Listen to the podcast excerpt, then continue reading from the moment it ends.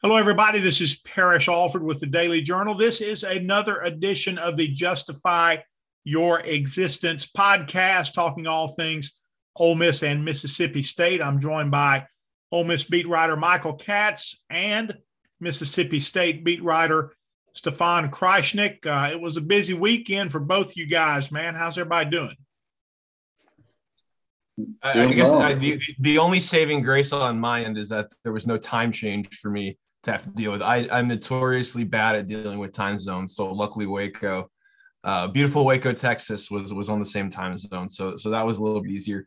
Uh, was not expecting for my for my trip to be as short as it was. I don't think a lot of Ole Miss people thought it was going to be that short, but uh, you know that's that's that's that's that's March Madness, right?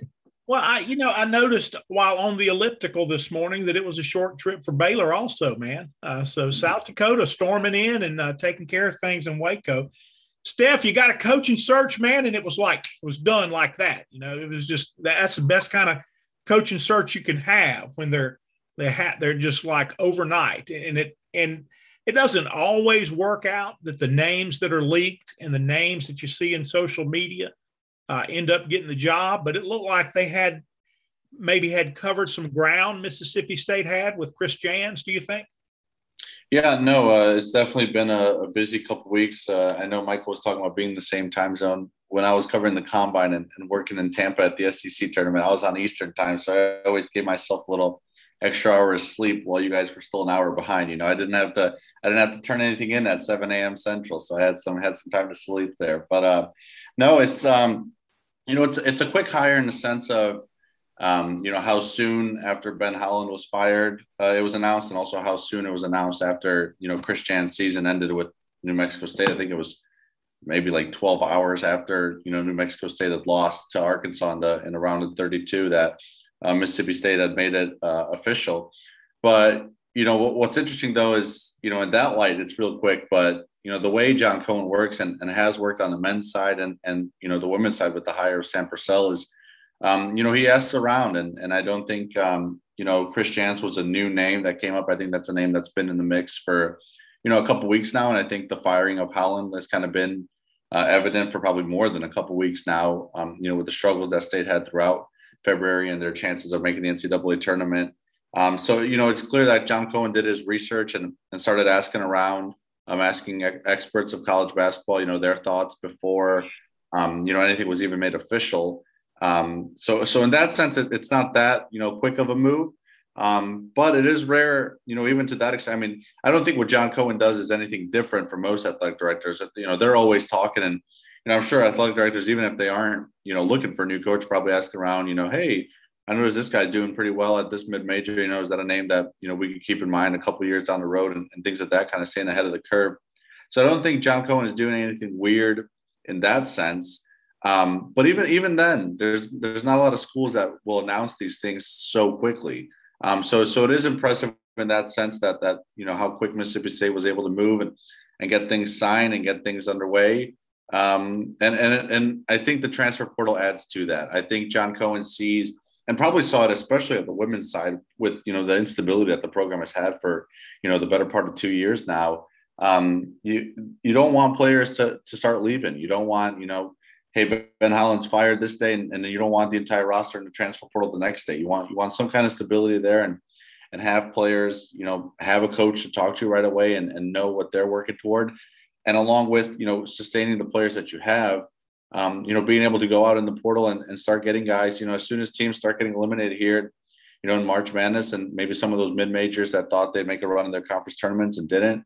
Um, you have a lot of teams who are, or a lot of players, I should, I should say, who are, you know, starting to enter, enter the transfer portal themselves and, and you want to bring them in and you got to have a coach to, to sell that. So there, there's a lot of reasons that, you know, John Cohen wanted to move quick and, and a lot of reasons that, you know, in some, some degree he had to move quick. And I think, um, you know, the hires always pan themselves out. Usually they look good on paper when they're made. And then, you know, a few years down the road, if it doesn't work out, people are wondering, wow, why did you make that hire? Everyone knew that was going to stink. And, and everyone, you know, hindsight's always 2020. Um, but, but to some degree that they, they had to be quick uh, on paper, they look good and, and Mississippi state right away can kind of get into that, uh, the transfer portal and start talking to recruits and start, you know, pitching Mississippi state immediately. Well, I tell you what, it does look like a very good hire on paper. What are you hearing on uh, his bar incident at Bowling Green? Uh, is you know, and I know that'll come up at the introduction press conference on Wednesday. Uh, social media, Twitter conversation, Mississippi State fans. So, how do they line up with that? How do you think? Yeah, well, let's start with the Mississippi State fans and, and, kind of what I've seen. You know, there's been a good amount of fans that have brought it up and, and wondered, you know, what did John Cohen see um, or hear that made him think that, you know, that was something that was of the past and, and is, you know, not something that hinders a reason to hire Chris Jans. Um, and then some fans are, are, you know, looking at it and saying, hey, that was seven years ago. And I think it was seven years ago, something like that um, you know, we can move past it. You know, I saw one fan on the message board be like, you know, this shouldn't even be brought up at the introductory press conference. And I was like, well, it will be brought up at the introductory press conference. Um, I know by at least one reporter, maybe others, but um, you know what's, I, went back and I watched his um, introductory press conference at New Mexico State because obviously that was his first head coaching job since the incident. He he had spent a lot of years as an assistant and as a head coach at junior colleges um, had a pretty long stint as Wichita State assistant, and if, if anyone remembers those Wichita State teams, I mean, up until recently, that that was you know one of the better basketball programs for a good stretch. And, you know, they had the year where they went undefeated in the regular season. I think lost in like the second round of March Madness, and they had a Final Four run. So Gregg Marshall had, had a really good program there, and Chris was one of his main assistants. Chris leaves uh, for the Bowling Green job, is there for a year, and then the incident happens. They let him go, and a few years later, he returns to uh, Wichita State as an assistant again. Um, and then, so when he's hired at New Mexico State, it was obviously brought up a lot. And he said that, you know, he, a, he got emotional when talking about Gregg Marshall and the shot, you know, Gregg Marshall took at, at bringing him back to Wichita and giving him kind of a second chance at coaching. Uh, and then got emotional, obviously, talking about New Mexico State, giving him a second shot at coaching. And, and when he was asked about it, he kind of embraced it. He said, you know, I screwed up. It's not something I should have done, you know, more so than you know the limelight that it put on on Bowling Green and, and the fact that he got fired and, and obviously was a you know hurt him financially. Um, he was clearly embarrassed by what happened, and, and if anyone you know goes back and watches the video for any major head basketball coach, that's a really embarrassing thing to, to a do and to b have you know shown in the public light. And he kind of embraced how how embarrassing that was and, and how much of a low point he felt that was in his life and and you know talked about the ways that he's tried um, you know to better himself and better you know his family and better you know the players that he coaches and, and the schools that he coaches at since then. And that's going to be something that, that I, am kind of curious is, hey, okay, so you spent those five years in New Mexico State. You talked about, you know, wanting to better all these things because of of how embarrassed you were about what happened and how you wanted to change things. Okay, well, how did you do that? What how do you feel like you've changed and, and helped other people change um, since that incident? And that, that'll be something that's brought up. But you know, from from everything I've heard and everything I've read about Jans, um, you know, he's really embraced the second chance, second chances, I, sh- I should say, that he's been given, and kind of tried to prove that that you know these people that took a risk on him, you know, aren't aren't taking that much of a risk. So that that's something that he'll try to prove here. Obviously, um, you know, it's one thing to prove it at New Mexico State; it's another thing to do it at an SEC program, right? Like now he's back in the Power Five, and he's going to be going against elite programs, and and he's probably going to go into schools where you know fans will say things and, and things of that nature, and um, you know how how is he going to you know, embrace that and handle that and move past it um, now at a higher level. So that's it, it, it's something that's far in the past, and, and everyone will say he's changed a lot since then. But you know, you can't control when other people bring it up, right? Whether it be reporters or fans or whatever. So um, he, he'll be asked about it, and and you know, I would expect he would kind of answer those questions in the same way that he did at New Mexico State. Yeah, well, I'll tell you, I, you know, I am in favor of second chances. I'm not in favor of third, fourth, and fifth chances. Right. there's been some distance between the incident and and uh, you know, and as far as I can tell, there's there's been no other reported incident uh, involving Chris Jans. Michael, I, I know that uh, the Mountain West and the WAC are, are not the same thing, but uh, you did you cross paths out that way out in the West? Any of your teams ever uh, face New Mexico State? You have any interaction with Chris Jans? I did not personally, but the, the joke was always because uh, New Mexico, obviously in the Mountain West, and they play New Mexico State every year. New Mexico used to be like really, really good and haven't been as good lately. New Mexico State's kind of been kicking their butt.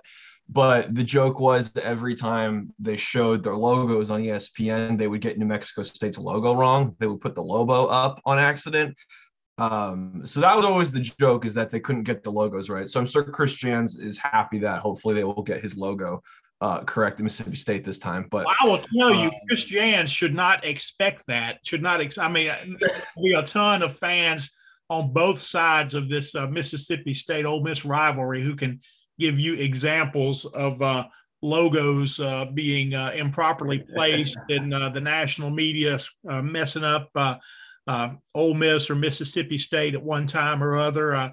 you know, I, I, can remember the Final Four when Mississippi State went to the Final Four back in '96, and and uh, the, the caps that they all put on right after the you know the final horn sounds, Final Four caps. I had an Ole Miss logo. It was just, I mean, you get you get you get stuff like that. So it's funny that uh, you bring that up because I think there are plenty of uh, Ole Miss and Mississippi State stories that say uh, Chris Jans should not relax on that. Well, he'll feel right at home then. Yeah, maybe maybe you'll feel right at home.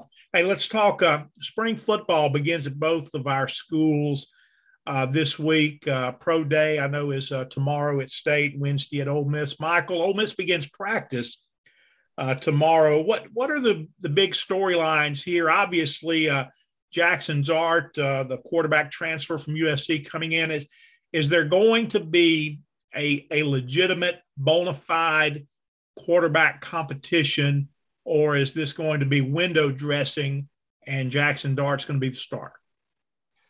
I mean, it's they. I mean, they're we go. We are going to be sold that it is a quarterback competition, right? I mean, that's just how this always goes. It, has been sold since Jackson uh, officially signed uh, a few months ago, but.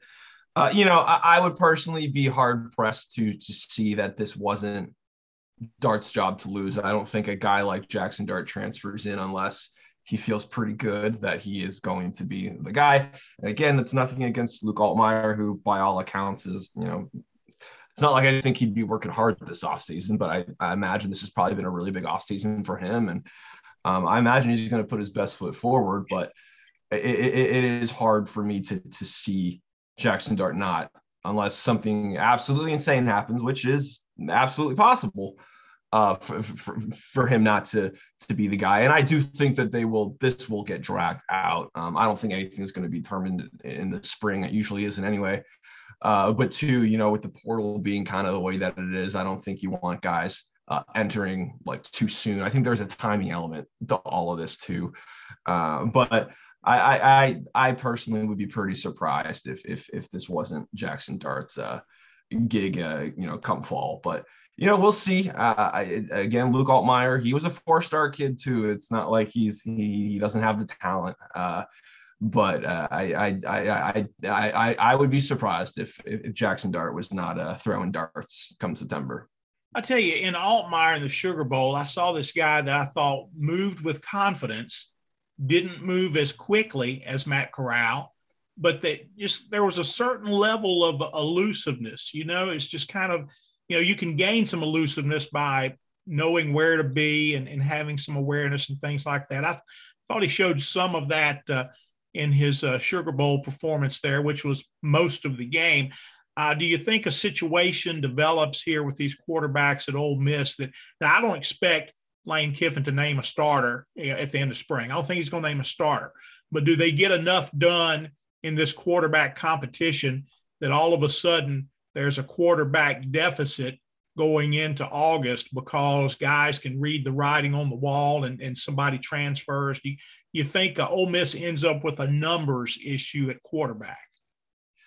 I I mean I'd be surprised if if the room is currently constructed looks the same in, you know over the summer just because if guys see the writing on the wall they're going to want to go where their opportunities are. But at the same time, the portal works both ways. And, you know, with there's going to be other guys who, you know, it's like when they got Tyrrell Pigrome in like September last year, kind of out of nowhere. Like there are going to be guys who you can kind of pull into into the mix who, uh, you know, want want to go to different programs and maybe know they're not going to be a guy or the guy at a place, but you know, still still want to be able to contribute in some capacity. So I I, I don't think the room is going to look the same, but I, I think with the portal the way it is, as much as we talk about you know what teams lose, I do think that that there is is uh, uh in, in the grand scheme of things, they're going to end up with the correct numbers. I just think it's going to be a different looking room. Yeah, those those late summer quarterback transfers are always inspiring, aren't they? You get everybody. Yeah, all of a sudden there was just number four out there, and we were like, "Who is that?" And yeah. it was like, "Oh, it's Tyrrell Pigrome." Okay. If uh, you don't have a quarterback competition, man, uh, well, what are the most uh, intriguing stories uh, this spring for football at Mississippi State? Do you think? Yeah, I think the number one thing is, um, you know, the offensive line. You're obviously losing a top ten overall draft pick in, in Charles Cross, and you know, not only is is he a good offensive lineman, he's um, you know your left tackle who protected Will Rogers' blindside the entire season and did it probably better than um, any left tackle in the nation. So the the number one thing is how's that offensive line, um, you know, going to shake up for for Mississippi State and, and who's going to step in at those tackle spots. I know you know Scott Lashley didn't do a great job at right tackle last year, but at the same time he was your starting right tackle the entire season. And now he's gone, and you know he was probably better than your backup option. So so who's going to step in?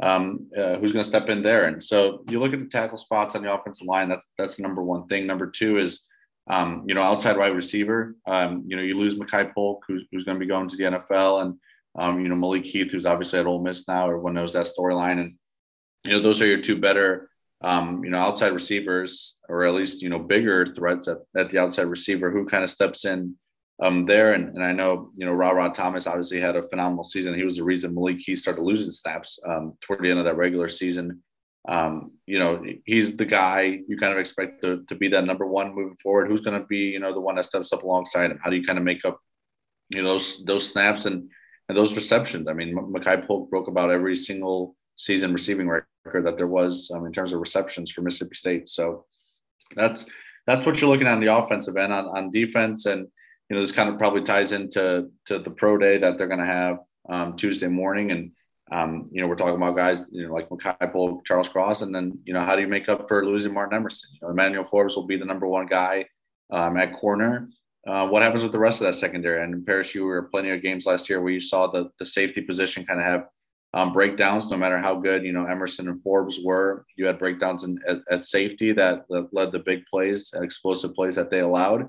Um, and on top of that is, is who steps up as the number two number two corner. Um, you know, Marcus Banks coming in from Alabama, he was kind of a role guy there. And, um, you know, is he able to step up and be an SEC starter at Mississippi State?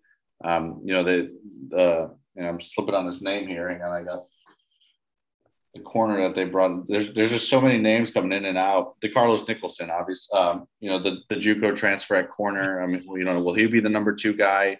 Um, so so there's a lot of you know moving parts. And Jackie Matthews, who they brought in from West Virginia, he's already kind of being listed as a safety um, even though coming in kind of as a corner. So, you know, there's a lot of moving parts. And, and that's what happened with Jalen Green. They brought him in as a corner from Texas. He ended up being a safety for them. So, a lot of moving pieces kind of in that secondary to see how that all shakes up.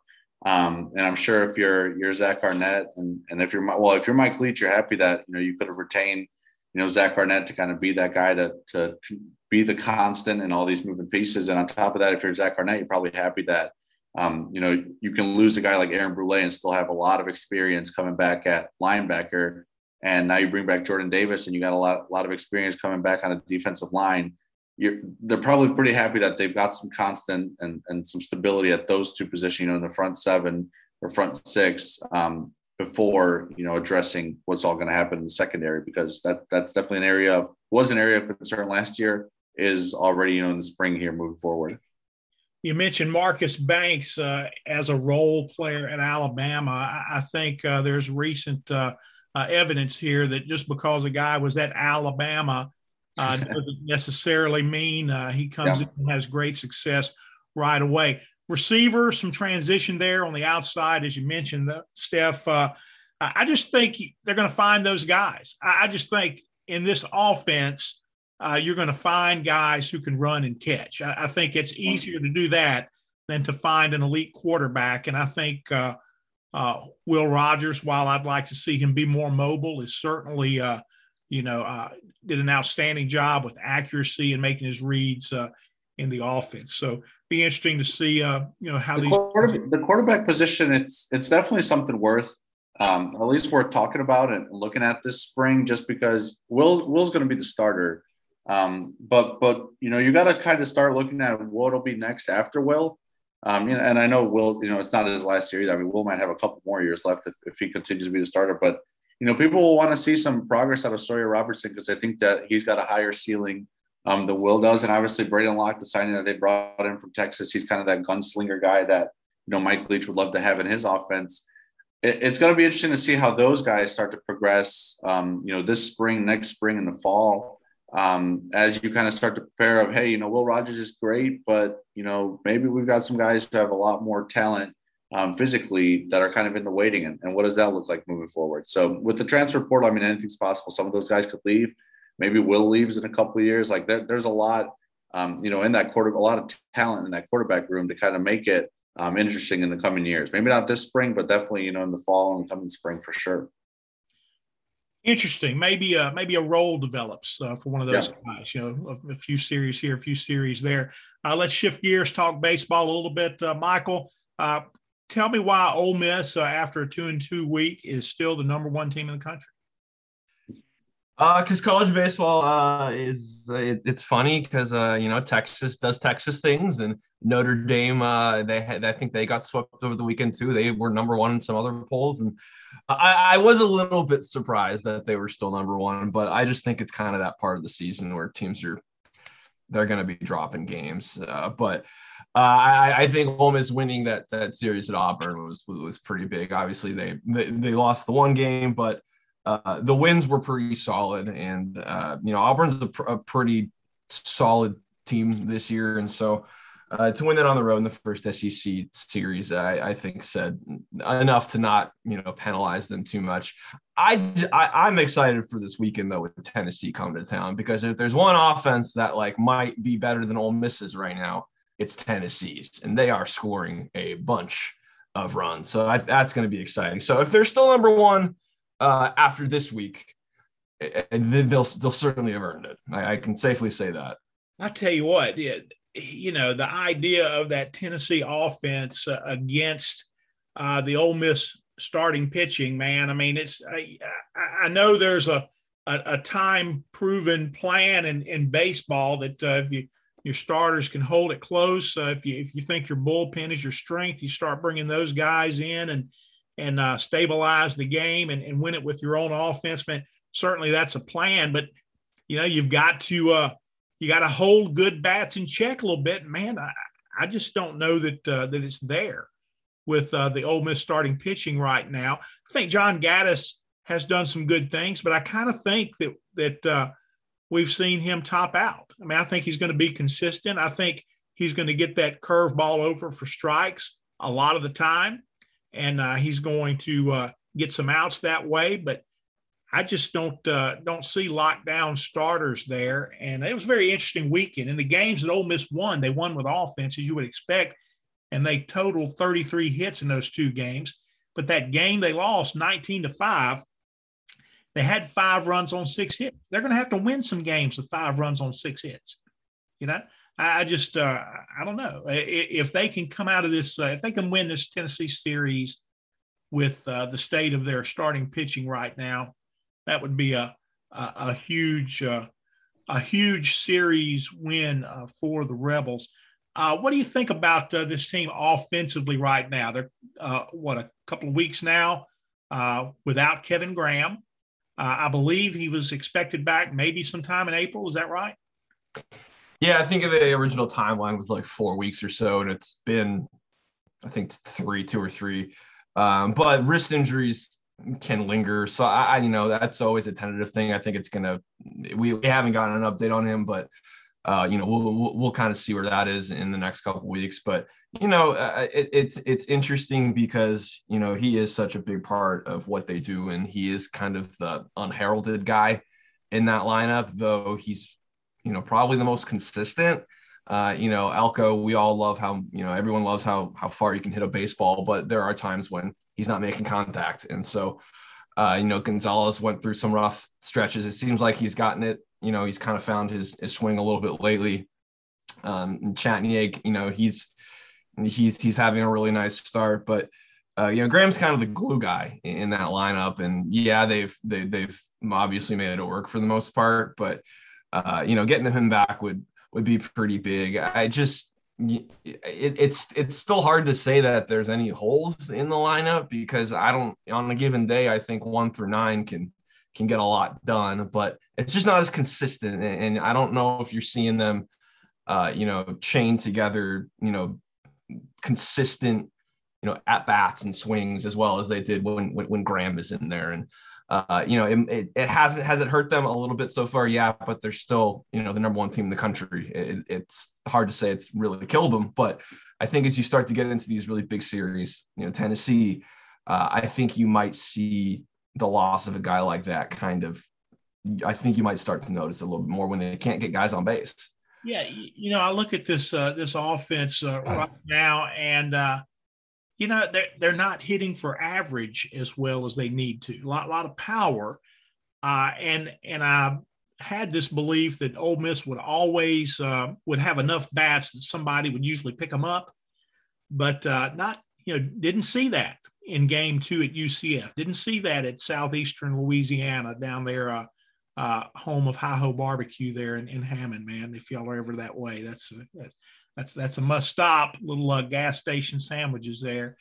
Uh, but you you know there are some games obviously when when that hasn't been the case. They haven't found that bat or bats to pick them up. So big series uh, coming up against Tennessee, and you know look, uh, don't sleep on the Memphis games this week because uh, Ole Miss has had a uh, uh, you know has shown an ability to uh, lose to uh, the neighborhood rivals there in the past. So uh, Memphis, uh, two games uh, for them this week. Steph, uh, Mississippi State, uh, what what did you see in the Bulldogs this week, man? I mean, they looked like they were on the verge of getting swept, and then they put up 20 runs in Game Three. Did that speak more to State's offense, or is that a question about pitching depth for Georgia?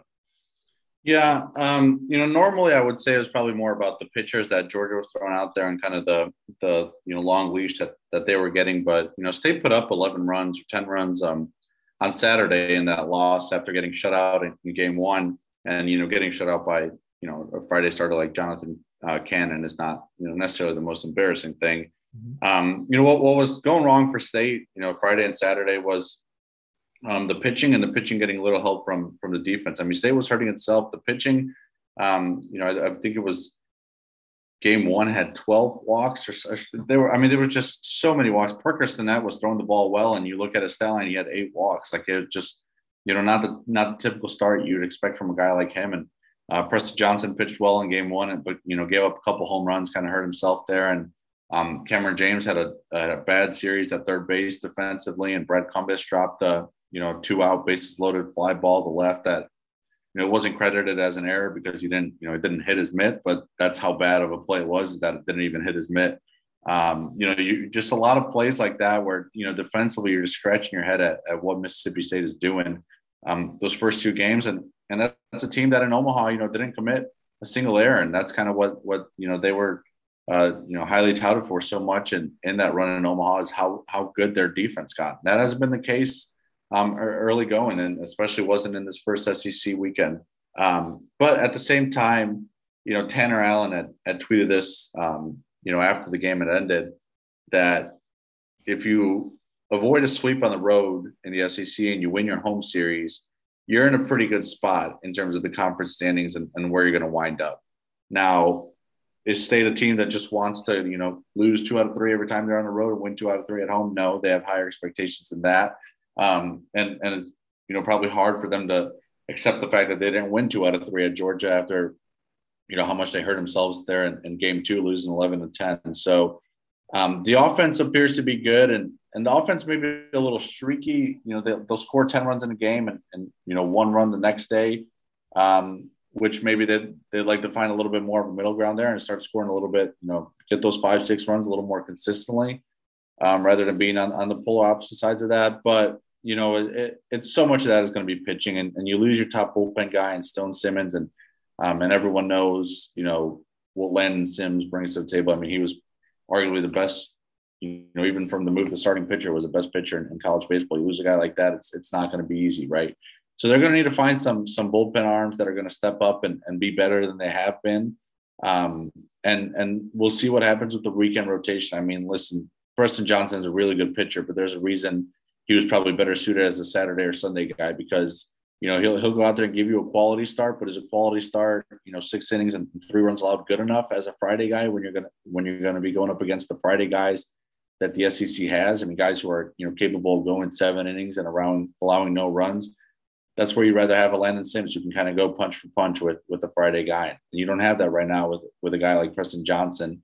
Um, you're kind of you know your rotation is built up of Saturday and Sunday guys right now. So how do you kind of make up for that, and, and how do you work those arms in the midweek and and try to keep everyone healthy and, and have some longevity to the season to to the to the good arms that you do have um, that that's where Chris Lemonis and his staff are going to be tested uh, moving forward. And you know, injuries always create you know depth or concerns when it comes to depth, and that's where Mississippi State's pitching staff is right now. And if, if they're not going to get help any help from their defense either, um, could be a long long spring here. But I, I think there's there's a lot of reason to still say you know it's early and a lot of reason to not start you know getting you know start overreacting about um, this Mississippi State baseball team because of what this offense can bring and, and, maybe carry the team a bit.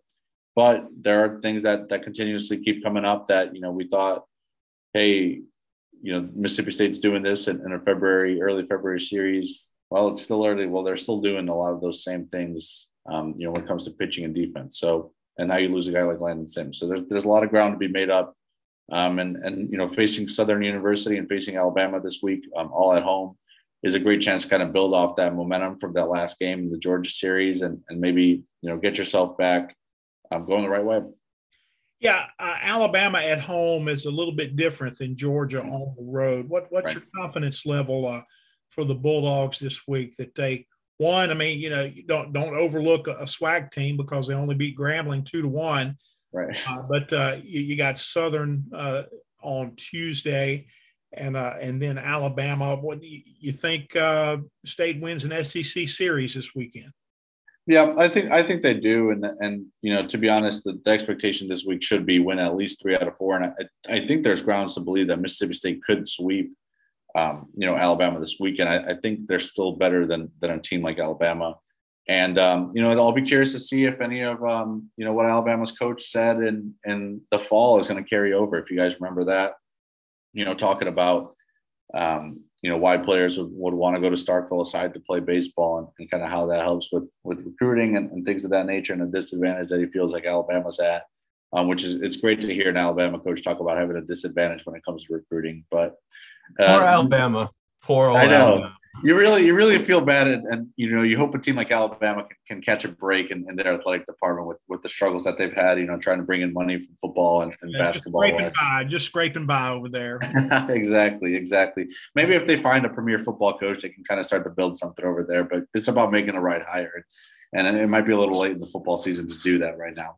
Yeah. but no it, will be interesting to see if any of that if any of that you know tries to be a, a chip on the shoulder or bulletin board material for mississippi state. I don't know if it will um, you know, knowing Chris Lemonis and the way he works, it, it kind of seems like something that he would rather brush off and just not, not talk about. But you know, maybe the maybe the players amongst themselves kind of use that as bulletin board material. Yeah, those Alabama coaches in all sports, uh, they, they should recruit to the barbecue over there. Huge advantage. Folks, that'll wrap us up for this edition of Justify Your Existence. For Michael Katz and Stefan Krajisnik, I am Parrish Alford. Thanks for being with us.